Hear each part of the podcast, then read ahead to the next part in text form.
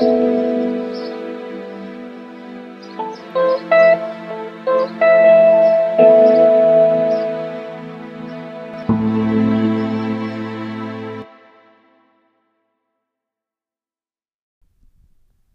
guys, I hope you all had a wonderful, restful weekend.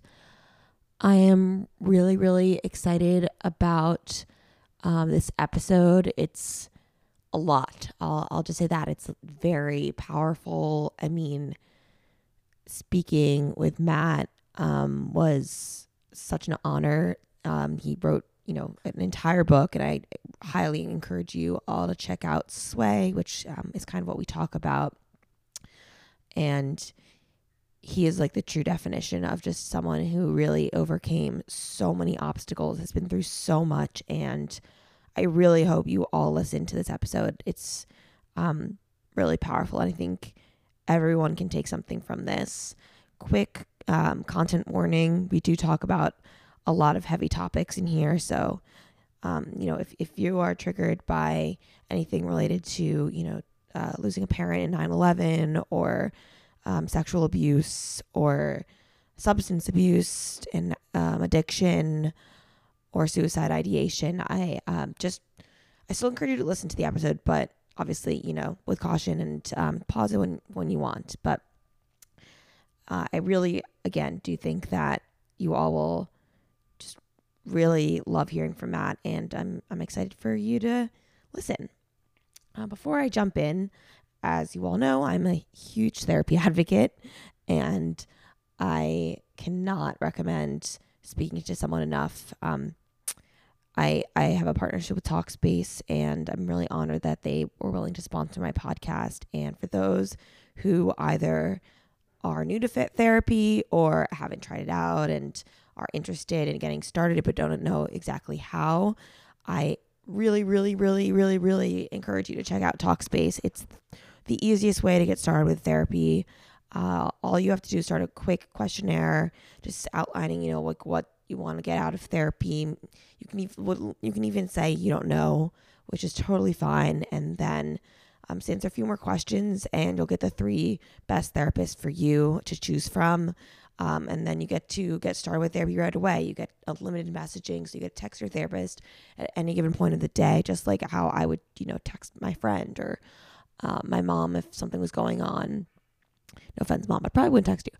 I would probably text like Lenny or something first. But, um, and you can then also have live video sessions. So kind of like Skype with your therapist. And in this remote world, that's like what we all want to do. So I am so lucky that I'm able to give you all a hundred dollars off your first month of therapy, which is huge because therapy can cost so much money, especially in New York. It's like three hundred dollars a session. It's insane. But um, anyways, I'm beating around the bush here. Go to Talkspace.com and enter the code Zoe at checkout to get a hundred dollars off your first month of therapy. That's Talkspace T A L K S P A C E dot com slash or then enter code Zoe at checkout and get a hundred dollars off. Or maybe it's slash Zoe. Gotta check that out. Anyways, without further ado, here is uh, Matthew Bocchi.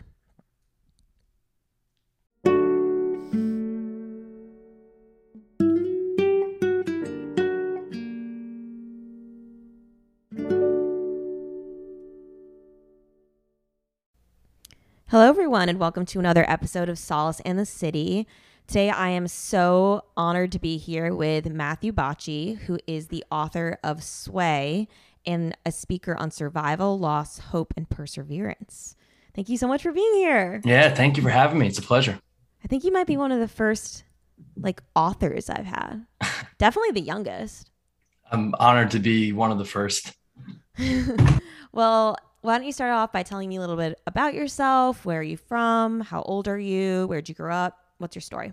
Yeah, I'm from New Jersey, born and raised in New Jersey. I'm 29 years old simplest way to put my story. I mean, my story, the way I look at it now, at least, is one of resilience and and certainly hope. And um, my book especially details my life after I lost my dad in 9/11 and all the hardships that I endured in the years that followed. And um, but most importantly, I think it's a story of coming through the other side successfully and prospering stronger than ever. So that's the message that I'm trying to spread now, at least in, in telling my story. Yeah. Where in New Jersey are you from again?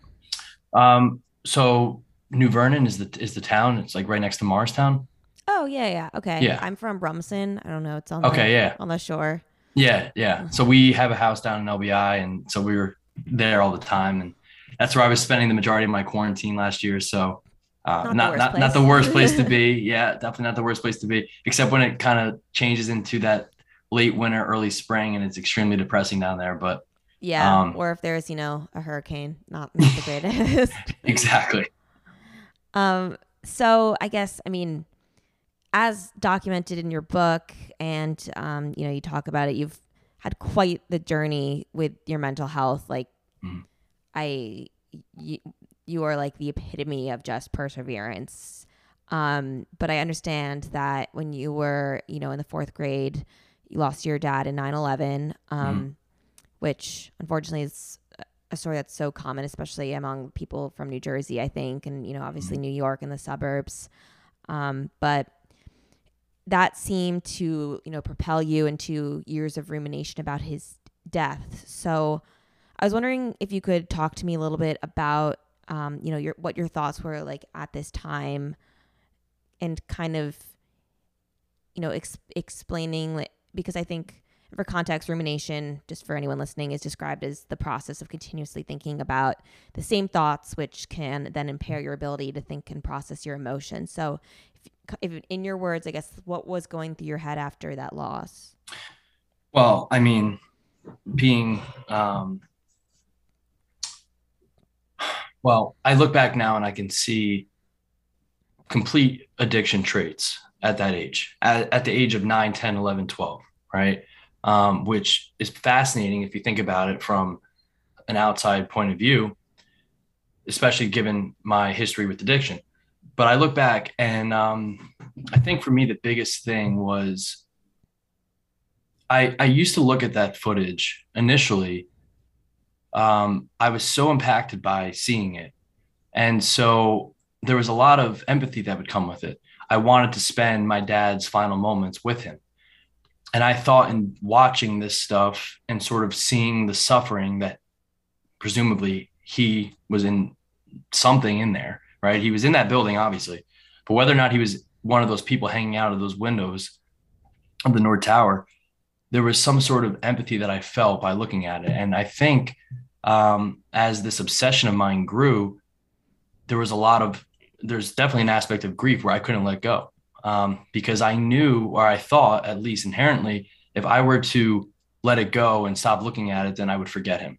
Yeah. And just like everyone else in my life who is presumably, and in my opinion, seemingly moving on, which in time it was, it was important to not forget, but to try to move on. I, I, I wasn't at that point. So I felt that I had to be different. And in many ways, I was different, but I felt that I had to sort of step up. And this is so weird to put it this way, but I wanted to find out more. And this incessant quest, all it did was destroy me, honestly, on many levels, mentally, emotionally. Um, but I couldn't let it go. I, I really couldn't let it go. Um, and I think that was like really I can pinpoint one of my first struggles. And it was, and not just death in general, but like knowing, okay, your dad died. That's it. They found him. He's buried now. That's it. I, to me, it was just the start of everything. Yeah. Yeah, I think it's interesting and like I've noticed, you know, in parts of in my past when I've been in a dark place, it's like one of those things when you're sad and like all you want to do is watch videos that make you more sad kind Yeah. of and, and it's like yeah. a weird counterintuitive, you know, it's seemingly counterintuitive, but I mean, there is like psychology behind it. It's almost like I I mean, I remember I listened to this one um like when I was younger, ironically, I was like very just fascinated, not fascinated, that's a really weird word to use, but like just suicide was so interesting to me and Mm. like I would just listen to this one podcast which I mean, it's an amazing podcast, but it, um it's from the moth and it's like this guy like a 15 minute thing of him talking about his story and i would just re- listen to it over and over and over again and I was at that like in hindsight, I'm like, wow, I was really depressed. Like Right. I should not have been, you know, listening to that, but that's, you know, all in hindsight again. So, um Yeah. it's almost like for you, you you didn't have like the closure you needed. I, and and that's the thing, right? I I did have it. I just didn't want to accept that I had it. Um, Mm. I think on some sort of level there was this thought that I would forget him. Um, I was already forgetting little things about him, the way he smelled, the way he talked, all these things, right? And so I thought to myself, if I let go of his story or the or the the desire to know more, I'm just going to be like everyone else who's already forgotten um, Yeah. or or moved on. Um, it took me years, obviously, to get to this point of knowing exactly what happened or what I was sort of overhearing at a young age to be true, and to accept that, and then and know you're not going to find out more. And that's it. Yeah. So, I guess for for context, if anyone listening, and um, and you talk about this in your book, you know, you were you really wanted to know like what his exact like, cause of death was, which is kind of what Yeah. you were questioning and asking family members for, and then you finally got that um, answer or what you thought was the answer from one of your uncles. Right. Um, what? How did you feel when you like thought that you you know finally found this answer that you've been looking for? Do you want me to go into a little more detail with it? Yeah. So my whole issue was um, when I got home from school on 9/11. My mom kept me in school. And when I got home from school, I saw they were replaying the footage, and and on that day they only showed it one time. It was an image of someone jumping. Sorry, there's a lawnmower. I don't know if it's really loud in the background No worries. um, there was an image of someone either falling or jumping from the building. And I remember seeing that and being fixated on that image alone for whatever reason. Um, and I look back and I see probably like in the next couple years, there was certainly traits of depression there um, and anxiety. I, my mom said like, you know, when I saw all of this stuff playing on TV, um, it, it destroyed me then and it would only continue to do so. So, um, my mom had purchased these books that had timeline photos of the day. I found the books, I start going through them, and I see, you know, North Towers hit, South Towers hit, and then there's like a still image of someone jumping from the building. There's it says I remember it said like a person from a person either falls or jumps from the North Tower, which was like a sign of like the devastation of that day or something. It was like an image that portrayed the devastation of that day which it did, obviously. But um, I saw that and I was like, wow, like it just brought me right back to that more or that afternoon on 9/11, seeing it for the first time. And um, and then I was like, wait, like, you know, what if what if my dad did that?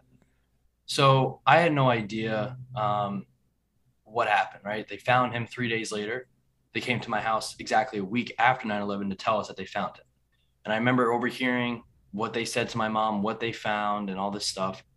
Um, and um, as I got older, I started looking at all these images, and then I started to see in these documentaries that there was Cantor Fitzgerald families where my dad worked um, that were identifying their loved ones in photos, blown up photos from photographers of people hanging out of the windows of the North Tower. So as a 13, 14 year old kid, I actually reached out to these photographers and was like, hey, like, Wow. here's this is my story this is my dad like um you know i'd love to be able to meet up with you and see if you can do this for me. I saw this in the documentary and i saw you do this for these families. Can you do this for me? And they never re- responded thankfully. Um so i started seeing that and i would see like okay they would they would pinpoint their loved one and then maybe it would be them when they after it was blown up uh, on a bigger uh, projection or maybe it wouldn't wouldn't be. Um so I thought to myself, if I could find my father in one of these photos, not even just someone jumping, but someone hanging out of the windows, then I can figure out what happened, right? All I knew was that he called my mom three minutes after the plane hit. He told her what was going on. They got disconnected. He called her again. They kept calling each other back and forth. Finally got connected and he said goodbye. His brother, my uncle, then was the last person that we know of who spoke to him. So call it 855 to when the building collapsed, thing was like 1028. You have all that, you have an hour and a half basically of, of gap. So we're, so I wanted to fill it, fill it in somehow. Um, and so I got to this point where I was like, there was a really good possibility that he jumped. And uh, I'd ask my mom if she thought that. I'd ask my uncle Tony, my dad's brother, if he thought that. They'd all tell me no. And they wouldn't give me reasons why they were telling me no. They would just tell me no. And then finally, my mom got to a point, especially my mom got to a point where she didn't want to talk about this at all. You know, she was in a new relationship. She's just about to get remarried. And she realized finally what this was doing to me. And um, I had this other uncle who was uh, an uncle through marriage that was the only one who would talk about it with me. And he knew ways to cut off all the other people in my life who I was talking to about this stuff. He he told me all these lies, obviously, and and um, he was all along grooming me, but I didn't know it at the time, right? And um, and finally, we get to a point in these convers these conversations were continuous too, um, where he was the only one who would give me details about things. So first it was, well, they had no way out, you know, and then it was finally, yeah, your dad jumped. And so that led to him using, he used my dad's death to sexually abuse me, but what he was doing all along was just, he finally came to his own realization that that was the final, if you even want to call it guard that I had up. And by getting, you know, through that, I was just completely exposed. So him telling me that and going through the abuse the only thing I'm thinking about the entire time really is now I know my dad jumped, and now there's hope that I can find him in one of those photos. And that was all it really was for me. Um, was not even accepting or, or facing the pain that I was going through in that moment, but now realizing or thinking to myself, I could find my father. Wow. So, yeah. I mean, he really took advantage of the pain and the unknowing that was like eating you alive and mm-hmm. use that to his advantage which is just so horrific um i mean i'm sure there's you know shit he went through when he was younger but like i yeah i'd like to think like there's like domestic abuse or something like that because i've always had this conversation with people who are like oh if you're abused and you abuse. And like it's not it's not a direct correlation between if you're sexually abused and you do that to someone. Like you know like there's something that's wrong with that person. Um and 90 i actually read a study um it was like so many so many times people men especially who do this to a boy or girl young boy or girl went through some traumatic experience. And it's not always like a molestation or something like that. It's normally like from what i read at least it was like domestic and physical abuse at the house. Yeah. and like basically there's like no authority. And then there's like you see how their their father would you know physically abuse their mother or the kids. And like there was all these emotional traumas that caused them to to basically feel the power over someone. Yep. Or want to feel power. I think tim ferriss talks about that too like when he talks about his abuser saying yeah. you know like deep down like there's something but i mean it doesn't excuse the actions no. and um, you know, I mean, I'm just, I'm so sorry that you had to not only go through that at the time, which I think you were like 13 through 16 or something. Um, no, so I was 14. It was like 14 to 15. Okay. Basically, yeah. But then also just deal with the weight of the aftermath of that. So it's, yeah. Which, I mean, you didn't talk about for like almost 10, 10 years, years, which is yeah. Wow. Um and i don't know if i ever would have honestly if i didn't get sober if i'm being completely transparent. There's a good part of me that probably would not have but i mean all these things came together and we can get to that but um i, I don't know if i would have ever said anything honestly. Yeah yeah. I mean based on you know what in your book like it and it you know the two were obviously correlated um in mm-hmm. terms of the drugs being kind of a way to escape your thoughts on everything that had happened. So, um, which kind of leads me, you know, to my next question, which is, I think everyone has a different experience with addiction, but the I believe there's a common theme in that people, you know, turn to drugs or alcohol um, to fill some type of void in their life. Um, so I guess, you know, in your words, walk me through kind of how because I I think you know sometimes when you see addiction, um, not glorified or romanticized on TV or something, you know, you think like how could it like you you you forget that it's a slippery slope in right. that it's not just like you know zero to a hundred and and yeah. so I guess how I walk me through like how you know at first what was just a reliance on Adderall, which seems like a pretty yeah. you know college thing to do, um, and then into a really bad opioid addiction and um yeah. Yeah and then and we can touch base on this too. I mean there was a lot of stuff that i actually left out and it wasn't for uh feeling shame or anything like that in terms of things that i did. It was more a matter of i wanted the story to be portrayed not as a drug story and not even as a 9-11 story either. I wanted everything to be fully connected and show how much 9-11 did affect me but there was other things that also affected me and how it really shaped my life. So i grew up straight a student. After my dad died my mom was raising four young boys and um, i stepped up for them and stepped up for myself and i knew my mom couldn't give me the attention that i needed i started to learn that at least so when it came to schoolwork and studying and all this stuff, like I I didn't take any medication. Like they I could have I was a class clown. I was distracting people in class, but when push came to shove, I would always get my work done, always study. Um, I definitely had ADD and ADHD traits as a kid, where my brothers like they were kind of like pushed onto these sort of like a couple of them were pushed onto these medications, and I was like I don't want to take anything. So high school, I drank and smoked weed very recreationally. There was times in high school where weed and even booze, like I got out of hand with it. But then again, I would always come back to, okay, like I need to concentrate, I need to do this and do that. And I had all these goals in my mind and, and I was driven and I wanted to go to Villanova. That was like my number one school. And I was so adamant on getting in.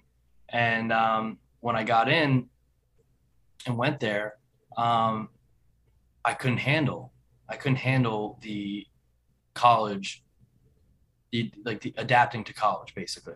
Schoolwork was like hard for me. Like I was in the business school and it was hard for me. It was hard for me to concentrate. It was hard for me to get things done. I was so distracted all the time.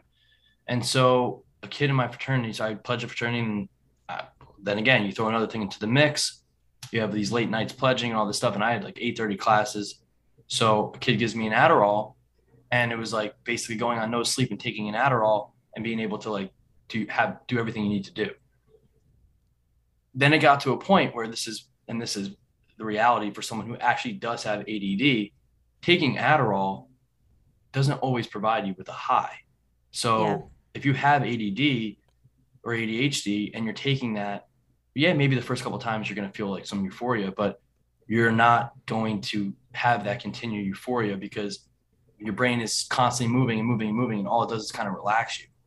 So then I would be taking it, and I still couldn't get things done. Um, I would, but it would take a while.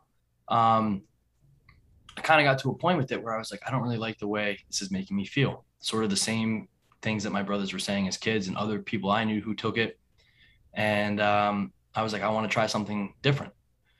Um, I had my first experience of painkillers my sophomore year and um, and I remember the first time I did it, just all the things I felt with Adderall and like other drugs and like weed and, and drinking like was just 10 times greater. And um, for the first time in my life, I was able to shut off everything going through my head.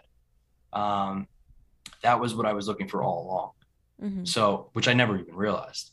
So, um, finally I'm able to shut all this stuff off. And then at this time, I'm dating this girl, and she starts to see that I'm getting a little out of hand with it, and I wasn't even fully addicted. I mean, I was addicted, but not fully to the point of like I would do anything to have it type of type of addiction.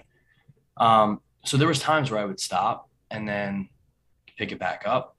And by the time I was a junior in college, I mean I was full blown addict, and um, then I started throwing other things into the mix. Xanax, cocaine was there too, but Xanax was another thing I got physically addicted to. Um, and it just got worse and worse. And then I was in and out of treatment and stuff. And um, I started to supplement it with other things. You know, there was times where I couldn't get pills and there was other things that I would do, eh, you know, and I had no, I never thought to myself, this kid that I grew up, like, yeah, I went through traumatic experiences, but I grew up in a nice town, nice family. I mean, to think that I would do heroin, like you would never associate that with me. So um, I started to feel like a lot of shame, you know, looking at myself and like, who am I? Um, so yeah, I mean, I had to hit my own, I had to have this emotional, I really, I had a bottom, but in many ways I would call it a spiritual experience, which is what actually propelled me to go get help. And, um, I mean, we can get into that if you want. I can go into more details about the drugs, but yeah, I mean, it was just I, I knew, once I found downers, I guess I should say, for me, that was what I have been looking for. And the fact of the matter is, I suffer from anxiety and depression, and depression not as much now. Um, and I can talk about like you know antidepressants and all that too, especially in sobriety. But um, I never took any medications for it. So when I was addicted to Xanax, and finally, you know, whereas had I been taking some sort of benzodiazepine as a kid or like in high school or early college as prescribed, maybe I wouldn't have got gotten that way, right? Maybe I wouldn't have like sought drugs to numb the pain. Maybe it would have just been inside, like it would have just been natural. Um, but I certainly had it, and it would shut off all these crazy thoughts going through my head and um, all the self doubt and whatnot. And, and that's what I started to chase more and more. I think. Yeah. No, I mean, I think it's like a vicious cycle where, you know, as you kind of mentioned, like along with the the addiction and the abuse of drugs, like you then were also, you know, depressed, but to like numb those feelings and to not feel that depression, you would take more. And, and so mm-hmm. it was just kind of a never ending cycle. And I mean, you mentioned, you know, that you kind of had like a, a, rock bottom and then spiritual experience. But I think one thing I think that's interesting, um, and I remember hearing uh, someone talk about this in an, in another podcast episode, but like sometimes you know there's more than one rock bottom. Like you think you've hit a rock bottom, and then there's or you th- you know from an outsider perspective be like oh mm. this mm. happened like obviously um, that's the sign of to go get help um, yeah. and i know that happened with you you know there are multiple yeah. things that for you know in the book i was thinking okay maybe this is when he goes and you know mm-hmm. Gets treatment or like finally sticks with it um, but as you mentioned there was a particular moment where you finally made the call to go to treatment. So I was wondering if you could talk a little bit about that. Yeah. Well, the first uh, the first experience that I had with treatment was um, in March 2013, and there were certainly cries for help that were there. Right, um, my friend Billy died in a car accident, and um, I got home from a spring break trip, and I had run out of drugs. I actually smuggled pills with me to the spring break trip because the year prior I had gone thinking, oh, I'm not an addict. Like I can just go without this for a week and I'll be fine. And I was in opiate withdrawal the entire time and it was terrible. Um, and so I go to this trip, bring the stuff with me. And of course I run out. And I had one of my friends meeting me at Newark airport to pick me up with the pills. And um, first cry for help was like, he died. My friend Billy died in a car accident. I get off this plane and I'm getting bombarded with phone calls, knowing something had happened, but not caring because I was just so powerless and I needed the drugs first. So I got the pills, did them, and then that's when I can start to face what was going on. So I go on this really bad bender at that point in time, and I'm just numbing the pain, numbing the pain. And um, I'm tapped out. I have no money. Steal my mom's debit card, pull out a bunch of money. She realized she quickly picked up on it, and then she asked me if I was addicted to drugs. And I finally admitted for the first time ever to someone else, yeah, I'm addicted to painkillers. And I go into treatment, and then my grandfather, my dad's dad, dies while I'm in there. and I already make the decision subconsciously that I'm going to get out and get high. I didn't say it like that, but I was like, I stopped taking the medication they give you, which essentially blocks the opioid receptor. So it has to be out of your system in order for you to get high. It, it, it also helps and alleviates some of the withdrawal symptoms, but it needs to be out of your system about two days prior. So I get that phone call literally on day five. My grandfather died, and I said, I said, I'm gonna stop taking this medication. So I go on this really bad run, and then again, another attempt at detox that summer, get out, and I somehow put on this facade that I'm okay. Um, I don't know how I pulled it off. My mom probably was picking up on things, but I get through my senior year of college unscathed, so to speak, and um, get out. And then I get arrested in November of 2014. And that's probably where I look back now and I'm like, this is where I like the, the, the moment was there, right? Yeah. But that's the thing, I wasn't ready. Um, so I don't get sober until July 2015. Um, and basically I go through that last those last few months of of pain.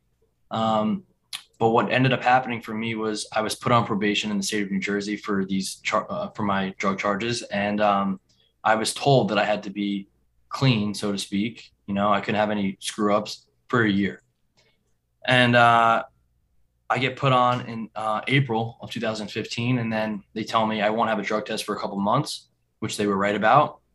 I have the first one and they tell me it's going to be late July. I get the notice of that drug test in early June. So essentially two months to clean up my act. And uh, I keep delaying the time that I'm going to do it. And then finally, I purchased this detox mouthwash and this these two bags of synthetic urine. And I'm thinking to myself, I'm going to go in there. I was told it was a mouth swab test, and this detox mouthwash would give me 45 minutes of clean saliva and I'm going to go in there. I'm going to do the drug test. I'm going to be clean and I'm going to walk away. And then that's it. Like they basically told me, you pass the first one, they probably won't test you for, I don't know, six months. You may not even get tested again in the year. So as an addict hearing that, you're like, wow, one, one and done basically. Mm-hmm. Um, I, I am sitting at that drug test, seeing the mouth swab across on the keyboard on, on my probation officer's desk. And at the last minute, she asked me to go pee in a cup and I don't bring my fake urine. So um, obviously I fail for all these things. And she tells me um, how I had so much time to clean up my act and, you know, ask me when was the last time I got high and I'm lying and lying. And finally just start to like admit to all the truth. And she's like, I don't know if this is a cry for help or you genuinely can't stop. And I was like, no, no, no. Like I do want to stop. And so she said she'll give me one last shot and um, come back in a month. And if you're clean, great, drop your charges. But if not, you're going to go to jail. And so I went home and uh, I was by myself. And for so many years, I didn't consider myself an alcoholic because I didn't drink during the day. And if I did drink, I wouldn't consume enough alcohol to black me out. But the problem was that I was having so many opiates and other narcotics in my system that I would black out. Mm-hmm. So no one would look at me and say, Oh, you drank so much, right? Because I didn't need to drink that much.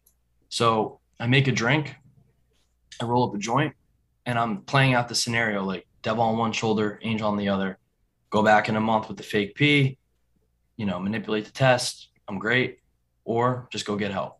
And uh, I walk outside of my house and that's where it all hit me. And um, I, I'm standing out there and I just look at the sky, which was so symbolic and, and similar to the morning of 9 11, so clear and blue. And I start crying. And I asked my dad for a sign. I'm like, Dad, please give me a sign. I need help. Um, and after my dad had passed away, my mom was told to look for the signs. And and a couple days after, a fly landed on her nightstand, and that was her sign that it was my dad. And so there was always these visits from the fly in all the years, right? In the years of addiction, in the years of pain and, and whatnot. And in that moment in July 2015, it lands on this railing I'm leaning against. And it was looking at me and would move in a circle and look and stop and look.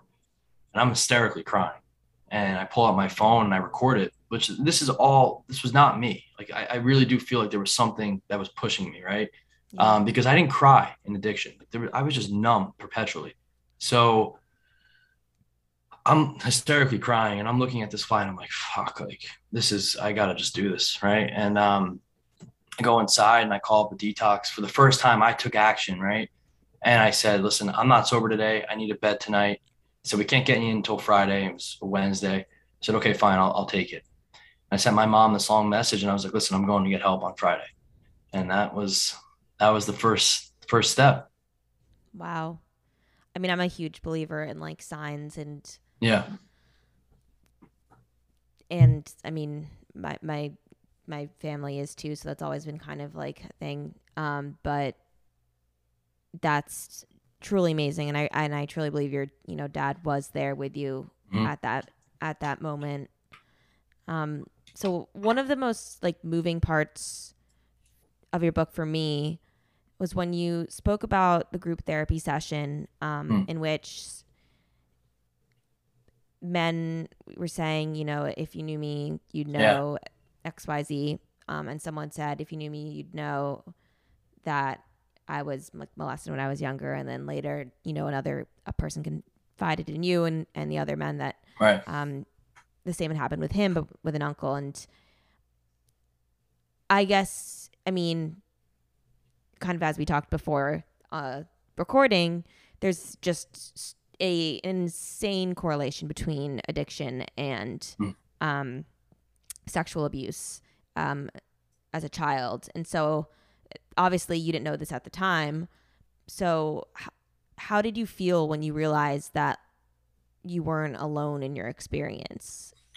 Well, when that when I uh, was in the sober house and and, the, and my friend who was older, he was older by like probably ten years, um, when he shared about that, this guy like I was in a sober house and it was like eighteen to thirty five year old men. That was like the age group, and there was some that would be a little older here and there randomly, but that was the group, right? And I was twenty three, so I was pretty much right in the middle, and Mhm. um this guy was like one of the older ones, right? And he was one that like was heavily respected and was cool and just like I just felt so strange in a way because I'm looking at him telling the story and I'm looking around the room with all these other men and there's no one in there like snickering, laughing, nothing. And I'm like, what the hell? Like, you know, like, I'm, and I, but I was so empowered in a way because I'm watching him do this and tell this and being so vulnerable. Um, and then, uh, and so as I was telling my story in early sobriety, like after 90 days, they say you could start telling your story, right? At meetings and whatnot. I'm not talking about the abuse ever. I'm talking about my dad. I'm talking about the effects that his death had on me and all the other stuff and whatnot. But when I saw him talk about that, um, I realized I wasn't alone. And um, so I started talking about it and I finally got it off my chest and seeing how much better I felt on, so many levels. Um, I was like, why? I'm like, I'm done holding this back. Right. Um, but most importantly, I think was the fact that I could talk about this stuff and no one would give me any shit for it. No one would judge me for it um, because they saw how much strength it takes to be a man and talk about this stuff in front of other men and even women, you know, because as a, as a straight male, especially, right. There's no, and not to say that someone who's homosexual who gets abused has a different story with this because it's, it's still traumatic for them. It doesn't matter how that, that they're gay. Yeah. That has nothing to do with it. It's totally different, you know, but as a straight male and, and the act of it, right, happening from a man, it's extremely difficult on the mind, right? It's extremely difficult to process because you wonder, I I don't feel like I'm gay, but am I? You know, that those are the thoughts that go through your head. But then not only that, to accept that, acknowledge that, and then talk about it in front of women. That was that was my main fear when Sway first came out. Was like, and I was in a relationship, so it was not a matter of like trying to get girls or anything like that, right? It was like, it was more of like, are all these people who knew me or know me going to look at me differently, right? And the fact of the matter is, they looked at me in a much more positive light, right? I mean, not to say that all my actions were excused or explainable right, but more so, it takes a lot of balls, excuse my French, but it takes a lot of strength to go in front of. I mean, listen, like some of the TV stuff, I'm, I just say whatever it is. I don't care Yeah. and to be able to say that and be so open to the world um, most enlightening experience for me is the fact that men have reached out to me and told me hey, listen, I heard like I have friends from high kids from high school who are now friends who were not friends in high school. Kids that I was like in, intimidated by reach out to me and say, I read your book three times. I want to let you know I was sexually abused right when we got to, to the prep, not by someone at the prep, but, but, you know, a priest. Like stories like that, right? And the fact that he's telling me this and we weren't even that close. I mean, that's why I do this. That's why I talk about this stuff. Um, because someone helped me by telling their story and being vulnerable. And if I can do the same for someone else, even if I don't know them, I mean, that's that's that's a gift. I mean, absolutely. I think you know that's one of the reasons I I started this podcast and just the feeling of I, I think that when you open the door a little bit to mm. you know with and sharing something vulnerable um it people feel just so much more comfortable sharing their own story yeah. and i think that the, that's just one of the many powers of vulnerability and i think especially with something that is surrounded by so much shame and mm.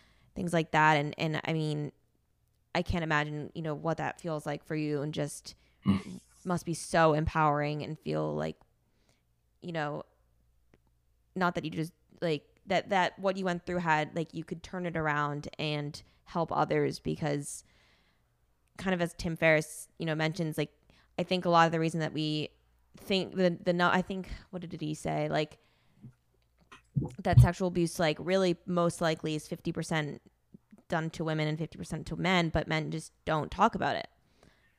Yeah, and here's the other thing too in my opinion at least, I feel like as a society um we accept that women are raped or we accept that women are molested. But not only do we accept that, we pride them on being able to talk about it, like the Me Too movement, for instance, right? Like, whereas that's extremely important and that needs to be done. But then I feel like in many ways, men aren't at that point of being fu- fully vulnerable and being yeah. able to say, I went through this, right? Without a fear of judgment or a fear of being less masculine for yep. instance, right? And that's where I think the change really needs to happen, right? Is the fact that men can talk about this stuff and it doesn't have to define them and it doesn't have to dictate how they live their lives, but it's the reality that they went through something like that and it's okay to talk about it, you know? Yeah, if anything, it just shows more strength, I think. Yep. Um, I guess so. What advice would you give to someone? I guess either you give two pieces of advice either you know someone who's s- struggling with addiction and and let's say like you know they're looking for that sign but can't maybe they're not spiritual or you know mm. the how would you advise them i guess to just get help even when it seems impossible to do so well, so I've been dealing with this recently with two younger guys who um, know my family and grew up with my brothers and stuff, and um, and I was the same way. We we focus too much on oh like what am I gonna do about my job? What am I gonna do about this that my girlfriend? Who it doesn't fucking matter. Like in this day and age, especially if you're doing opiates, okay, that's one thing, right? If you're doing even cocaine, I mean, the, the amount of fentanyl that is in this country, in this world right now, you think that you're getting pure Coke, you're, you're 90% not.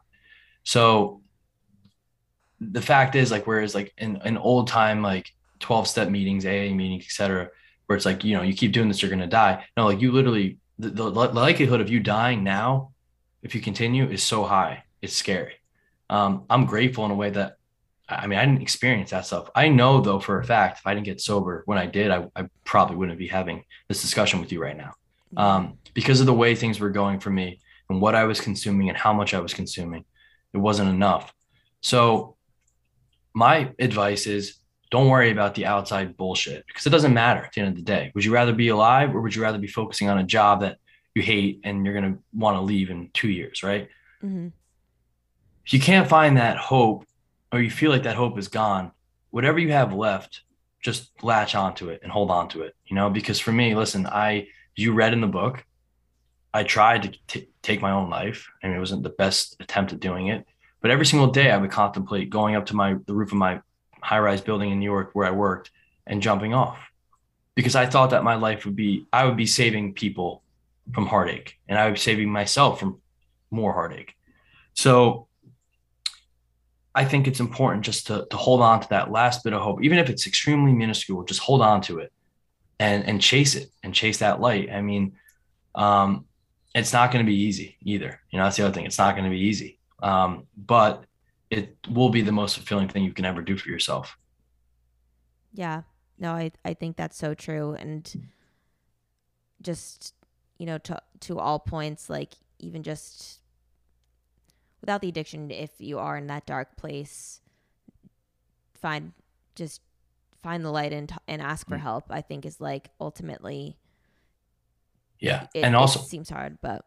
Well, and people people are afraid that if they ask for help, it, it's it's a knock on who they are as a person, or it makes them less of a person because they can't go through something like this and get through the other side without help. In my opinion, it's it's the most empowering thing by being able to admit you need help that takes a lot of strength to do that. A hundred percent. So I always wrap up with a couple of questions, okay. um, somewhat related to the podcast. The first, I mean, I feel like you could have a lot of answers to this, but what's one thing in your life that's happened to you that's made you a stronger person today? Well, obviously, we could talk about all the experiences, but I mean, I think like for me, where I'm going career wise and stuff like that, that's uh, that's certainly made me stronger because I've taken a I've gotten a lot of you know feedback, negative feedback for the way I want to live my life and the way what I want to do for a living and whatnot. And things are finally coming to fruition for me. I mean, this has been five years of this, right? Like to get Sway published was a three year process. I just I kept going back into finance, but um, I think something that's given me has made me stronger has been I, have sort of I've, I've, harnessed my dad's fighting spirit. That that's how my dad was. He was so driven and determined. He came from this poor immigrant Italian family and was told he never would succeed on Wall Street, and he proved them all wrong. And so, I think one thing I, I can say for certain is that I have stopped caring about what other people think, and that's made me stronger as a person.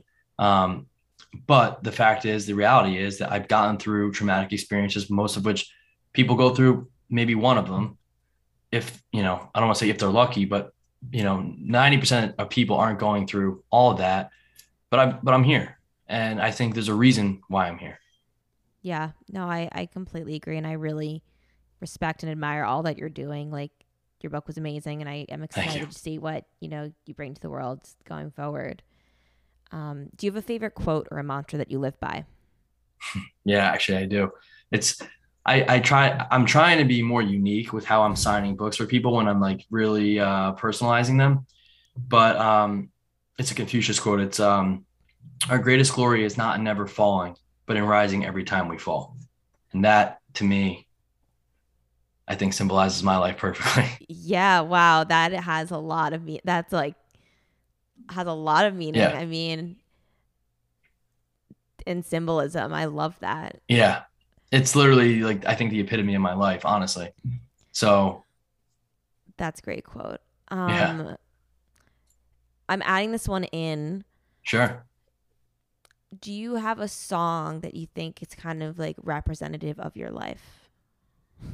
Or favorite song, I guess. I need to think of a better way to ask that. no, that's that's a good question. Um, shit, I don't know if I have like one I can say. Um, you have to understand there's a complete dichotomy of the music I listen to too. Okay, so yeah, my, my um, music playlist is like pretty clusterfuck of. yeah, that's literally what mine is too. Um, I don't know. So, what, do you have one that you think represents me? Ooh, kind of. Um, about like I'm still standing, Elton John. I like that. I like yeah. that. Yeah, that works. if you think of one, let me know. Okay, um, sounds good. Next question: What do you love most about yourself? So, I would say I got this recently thrown at me. I would say the fact that I'm a problem solver. You know, that's like one thing I, I've realized, and I never viewed myself as that. But to be honest, my therapist is the one who said keeps continues to say this to me, and uh, he said to me how when everything wasn't going wrong or going right with the book, you continue to fi- like solve it and figure out all these issues and, and whatnot, and like, and I sort of also tapped into I, I, I can be insightful um, especially with the things that I go through and how vocal I am about them. Um, but I think that would be, I, and I, I do feel like I, I try to spread like a lot of love. Like it sounds kind of cliche, but like I try to be a good person, you know? Yeah. Um, but I think at the end of the day, like this is just who I am. Like I don't, I'm not faking anything, right? Like just the type of person that I am, and like the fact that people can go to me for things or see the genuine, authentic me, right? For what I'm worth and what I can offer to people. That's something I do like about myself. Love. Yeah, love, love. Amazing. And last question, which is the name of the podcast, is how do you find solace in the city? And city can be like Philly, New York, whatever you want it to be. Um, well, like are you saying like an like something I would do? Yeah, like what what do you do that brings you peace? Um, okay, again, probably sounding very cliche, but um, meditation is like something that I've I've there's been a real transformation with how that's impacted my life. But I used to meditate when I was like high and like smoke and be like, oh, I'm like Buddha, and like now it's I so I, I I use it for to help me through stress a lot of the time. I, I really do. Um, it's also a part of like 12 step programs, but I use it to help me and and sometimes it's the most mundane type of meditation just sit, literally sitting there and focusing on my breathing. In the moment and the idea of meditation with focusing on your breathing is you shut off your brain because you're focusing on that. But the moment a thought creeps back in your head you focus back on the breathing and you clear your head. So yeah. it's given me a natural way of dealing with anxiety. And um, that is, is something that does, definitely provides me solace. I like to write obviously so that's another thing too. Uh, journaling, right? If I'm feeling a certain way about something or a relationship or emotions, the moment I write it out, and more more so recently, which is also tapping into my childhood, journaling, like writing it, not typing it, writing it. Same. There's a, a lot of power that, yep, a lot of power that comes out of that, Sorry. you know? No, oh, but hundred percent. I you know I think writing's that's so therapeutic, especially because I I it just I can't meditate. I mean, I I know yeah. I can I can like I'll manifest that, but I it's hard. For Virgo. No, it's hard for people. I, I get it. Um, I so, and I'll be honest, it's hard for me sometimes too. But um, but I would be lying if I said that there wasn't relief that comes from it too. Yeah, I need to just practice more. Just practice it. Start off with like do like five minutes, two minutes, like, and then you grow it out try not to fall asleep. That's like the one thing that like they always say. True. I guess if I like if I'm doing that though, then at least like I'm really you do then you're do, that's what they say. Like the moment you start kind of having that full on relaxation, that's when you know you're like it's I don't know, maybe too kind much. Doing it, right? Yeah, exactly. well, Matt, thank you so much for coming on the podcast. Where can everyone buy your book, follow you, learn more about you, plug yeah. everything? Um, okay, so Instagram, I'm keep I've kept it very personal. It's um Matty Botch, M A T T Y B O C H. My book, and I have Twitter too. It's the same handle, but I'm not like super active. Um, my book is on Amazon. It's in uh, a lot of local bookstores now. Barnes and Noble, though, obviously bigger chain. Kindle, Audible, Apple Books. Yep, I listened on Audible. You did? Okay. Mm-hmm. What'd you think, by the way? Because I wanted to be the one to narrate it, but we couldn't work that out with the deal. So I know I he messed it. up some he messed up some pronunciations of things, but no, I thought it was really good. I mean, okay. I it, I knew it wasn't new in the beginning because they said like read by whatever his name was. Yeah, Timothy. Um, yeah. Yeah. But I thought it. I just like listening on my walks. So okay. Um, and I really wanted to finish it before I spoke with you. So yeah, but it, I liked it a lot that's another thing though where i think people are different like for me i can't i've never done an audiobook i actually i take that back i did catch 22 as an audiobook um interesting yeah I, I only bits and pieces of it though um but for me i like the the act of flipping the page, like paperbacks, especially bending the book and like flipping Yeah. it. Like I, that's the way I am.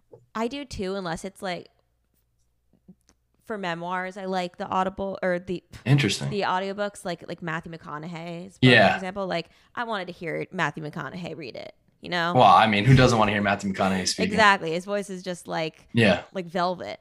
Yeah. Um, or um, Ma- Malcolm Gladwell. Oh, he's him. great. He's great. He's one of my favorites too. So I like. so you got some similarities. Yeah. Yeah. Are you Virgo? No, you're not. a Virgo. No, I'm a Gemini. Actually, I remember that because Yeah. uh, of Oh, Lindsay's from podcast. Lindsay. hmm Mhm. Yeah, you know, it's funny. Like I didn't realize how much women really like to talk about the the, the zodiac signs and all. Yeah, I've been very surprised as how much I'm learning in recent times by it. So or, about it. So Yeah, you know, it's whatever you can cling on to. It's like It's something. The closest religion I'll, I'll probably reach to. So, yeah, but anyways, Thank you again. And Thank you. Bye, everyone.